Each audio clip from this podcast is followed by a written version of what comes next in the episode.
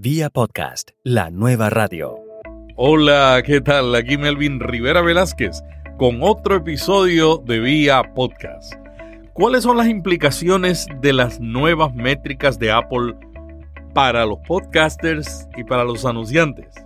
Hoy en Vía Podcast compartimos información sobre el proceso en el que está involucrado Félix Riaño para revisar su libro sobre podcasting. Y en Santiago de Chile lanzan la segunda productora independiente de podcast en América Latina, financiada por un startup de un gobierno. Esta es alguna de la información que vamos a compartir en el día de hoy. En Vía Podcast siempre tenemos buenas prácticas, información y recursos para usar la nueva radio en su estrategia digital. Si usted tiene una empresa o una pasión y quiere utilizar el nuevo medio del podcasting, escúchenos y visita el portal Vía Podcast FM, donde diariamente publicamos información valiosa.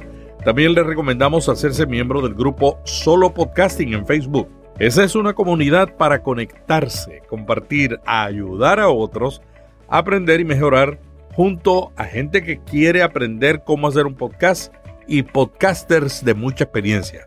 Más de 500 personas pertenecen a la comunidad de Solo Podcasting. Muchos de ellos publican sus experiencias, otros hacen preguntas sobre sus dudas para comenzar o, si ya lo tienen, mejorar un podcast. Vía Podcast. Vía Podcast. Vía Podcast es la nueva radio. Por años, Apple solo permitió ver los datos sobre cuántas descargas lograba un episodio individual.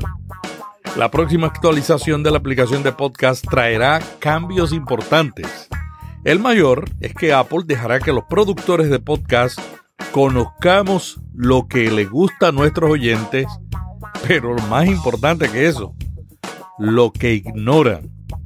La aplicación de Apple, que ahora se llama Apple Podcast, es la más utilizada para escuchar podcasts en los Estados Unidos, uno de los países con el mayor crecimiento en el podcasting y el segundo país del mundo donde se habla el castellano.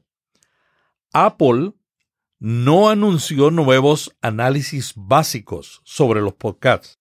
Para mí, lo que ellos anunciaron fue una nueva estrategia donde le darán más atención a esta categoría de negocios. Para ellos es una nueva etapa y mucha gente me dice, Melvin, ¿pero qué significan estos cambios para los podcasters y los anunciantes o auspiciadores?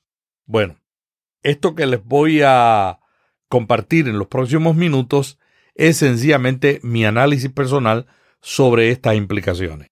La pregunta clave es, ¿qué traerán los nuevos análisis básicos? Número 1, vamos a poder ver cuando los oyentes reproducen episodios individuales, qué parte escuchan, qué saltan y cuándo dejan de escuchar un episodio. Los escuchas podrán descargar temporadas completas. Esto es bien utilizado por los podcasters que utilizan el podcasting para su empresa de consultoría o negocio. Desarrollan una serie de podcasts temáticos. Digamos, vamos a estar hablando en los próximos 4 podcasts sobre el tema del SEO.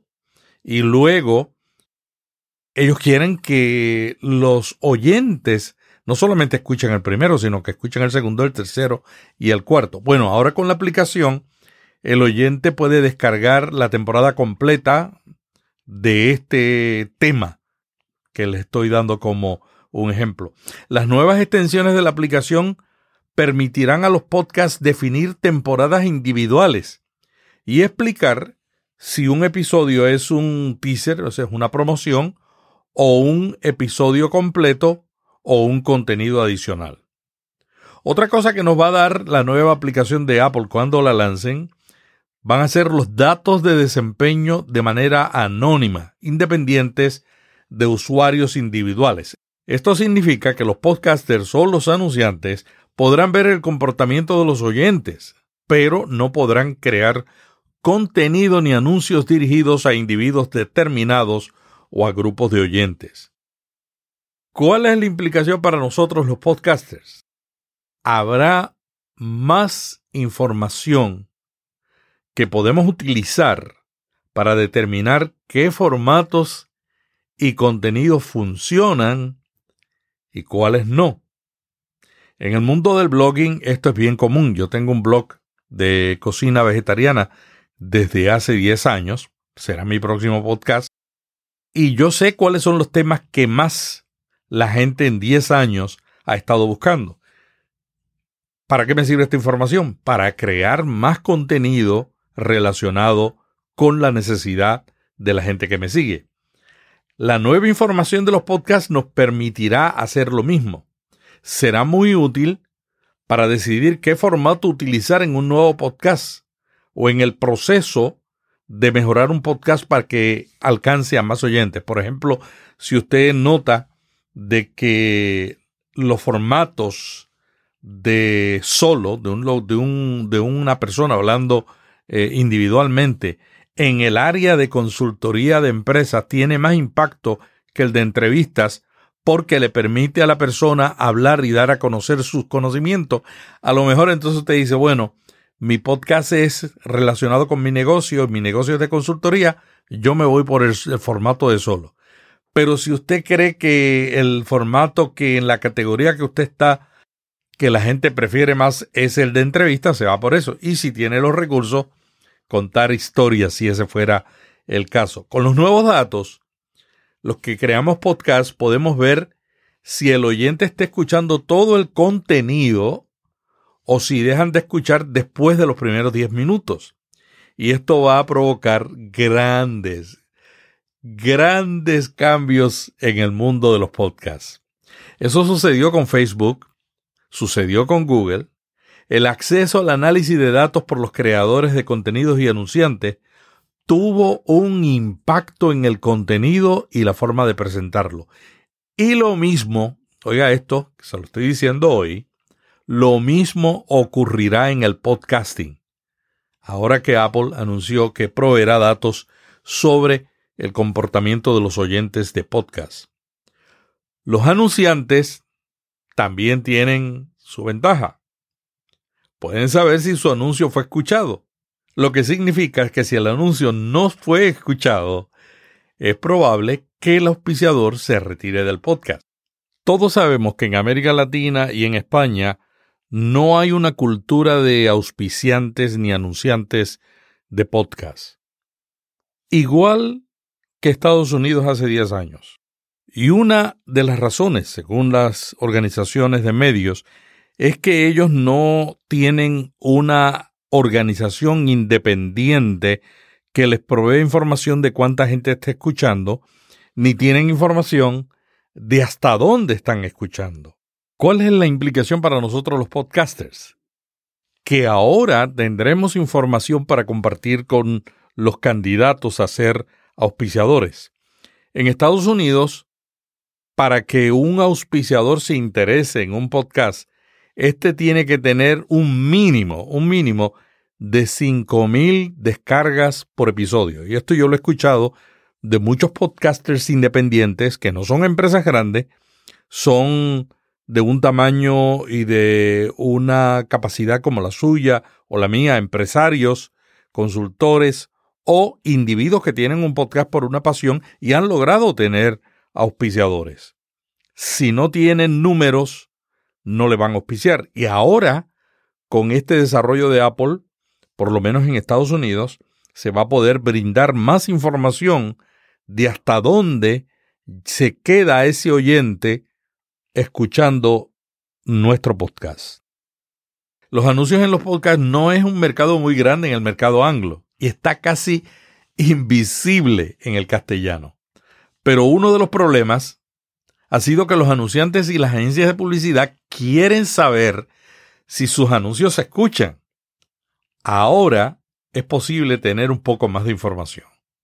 Por supuesto, sabemos que en América Latina y en España, el mundo del podcasting crece en la plataforma Android, pero no podemos ignorar que en Estados Unidos crece en iTunes y que iTunes tiene una gran influencia sobre todos los directorios y sobre todos los medios.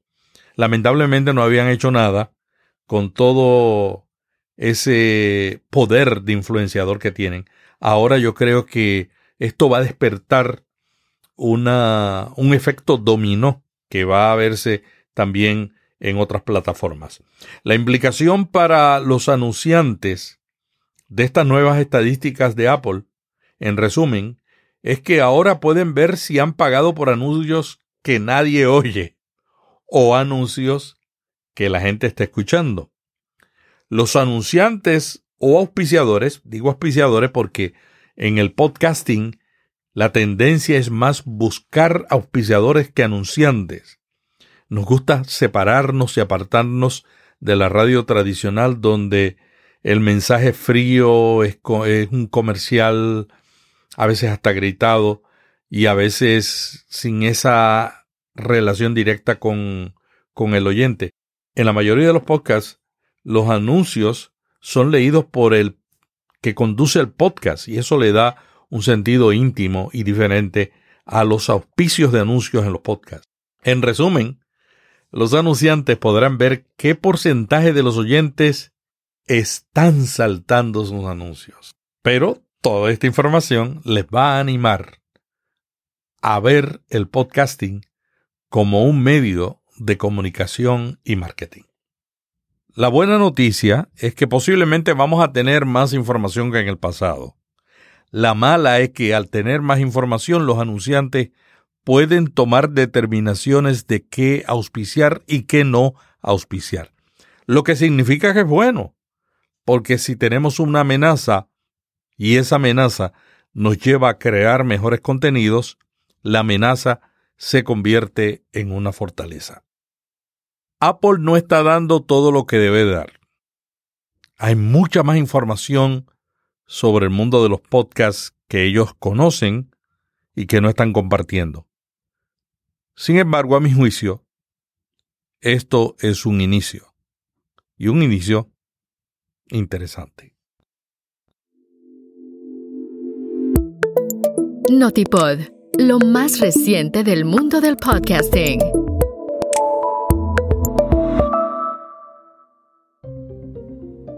Félix Riaño, conocido como Locutor Co, conductor del podcast El siglo XXI es Hoy, está revisando su libro Todo sobre Podcast. Este es un libro muy popular en la comunidad podcastera de Hispanoamérica y nosotros lo recomendamos.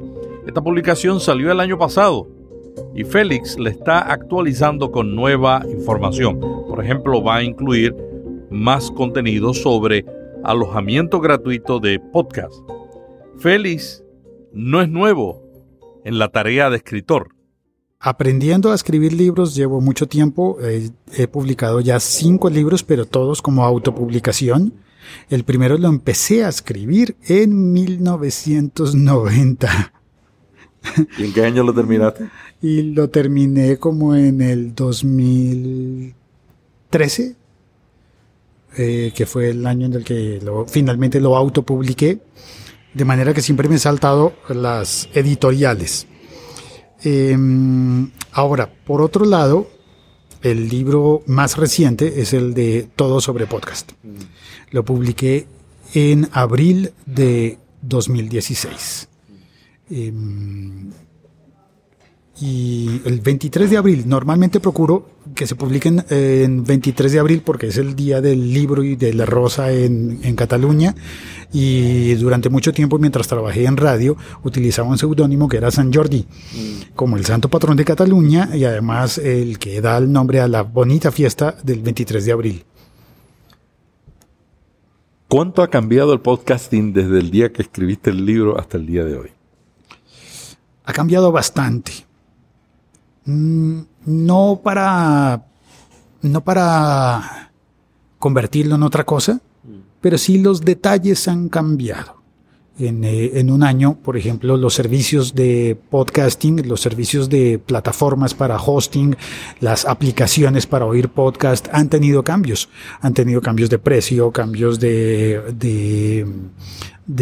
capacidad de almacenamiento, y también la gente ha tenido cambios. Cada vez estamos menos en la era de los podcasts que se descargan en computadora y que se descargan encontrando un feed, sabe Dios dónde, cómo y dónde, y cada vez más estamos en los podcasts en teléfonos inteligentes y con audífonos.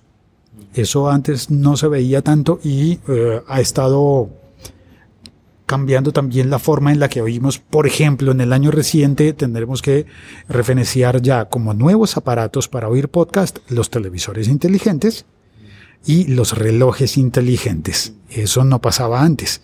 Que, digo, para la gente de mi generación había que imaginarse a Dick Tracy para pensar que uno iba a oír un contenido de audio en un reloj.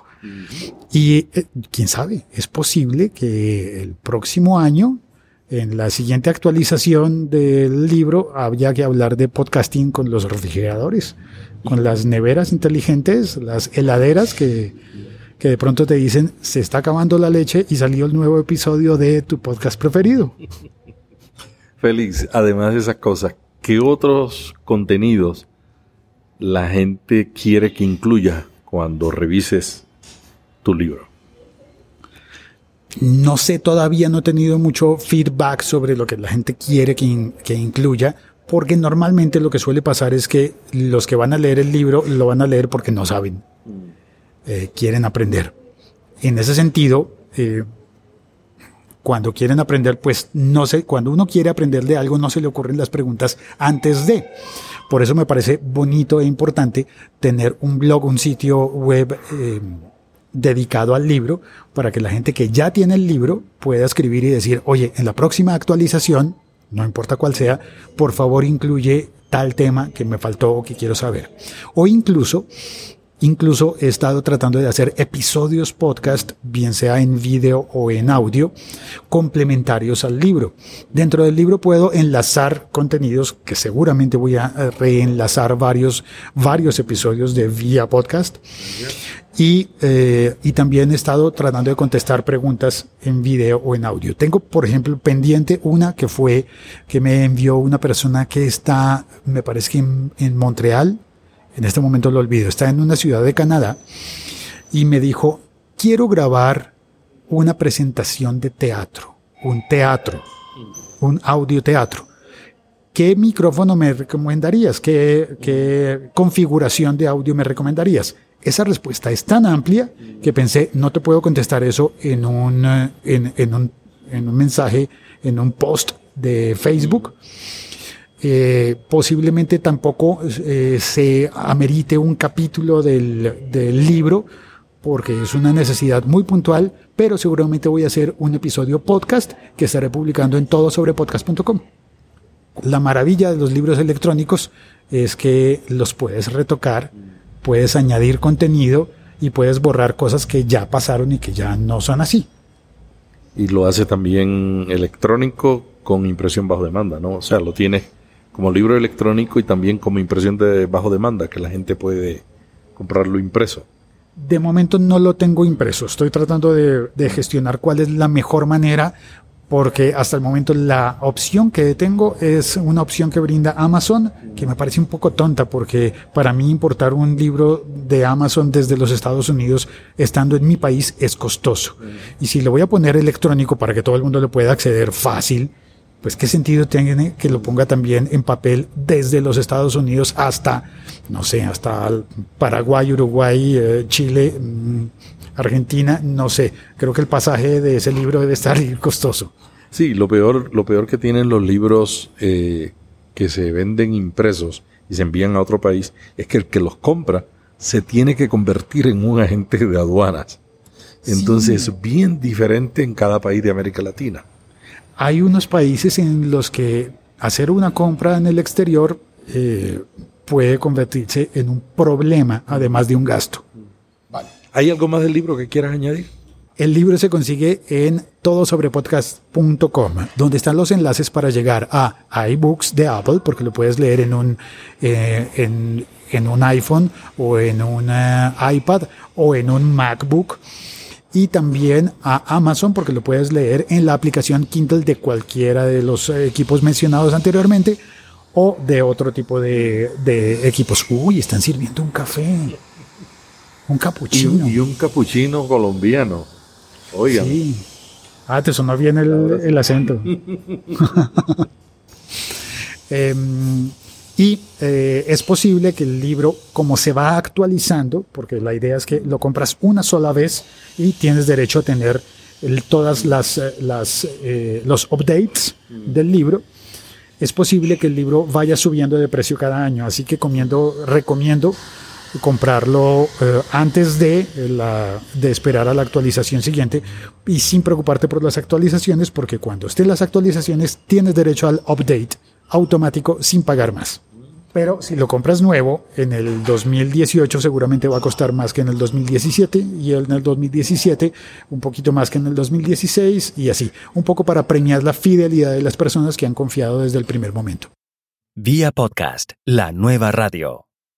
Martina Castro, a quien tuvimos recientemente como invitada en Vía Podcast, acaba de lanzar otro proyecto. Adonde Media es una productora de podcast en Santiago de Chile. Es un emprendimiento financiado por Startup Factory Chile, una incubadora financiada por el gobierno chileno. Esta es la segunda productora de podcast en Latinoamérica que conocemos, financiada por un gobierno con el modelo de incubadora. Varios gobiernos de este continente, entre ellos Chile, Argentina y Uruguay, están fomentando la innovación, proveyendo fondos para empresas innovadoras. Martina nos cuenta sobre este nuevo proyecto. Startup Chile hace 7 años por ahí que existe, y es un fondo patrocinado por el gobierno de Chile para incubar y para fomentar innovación y traer empresas innovadoras a Chile. Entonces, yo me postulé para un fondo que se llama S-Factory, que es para emprendedoras mujeres y para compañías muy pequeñas, en los primeros 6 meses de su existencia.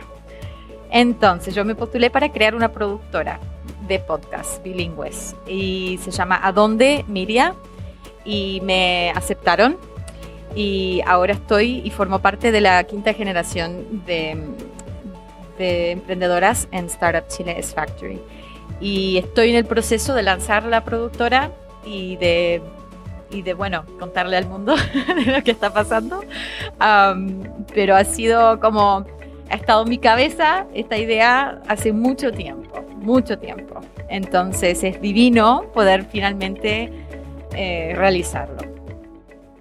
En la página web del Boletín Podcasteros, que publica cada 2 semanas Martina Castro, puedes explorar una lista de startups o incubadoras similares que existen en otros países. Hasta la semana que viene, les dice Melvin Rivera Velázquez. Si el contenido de este programa le gustó, vaya a nuestro portal viapodcast.fm o viapodcast.com, donde hay montón de más información y recursos para llevar su podcast a un nuevo nivel. Vía Podcast es la nueva radio.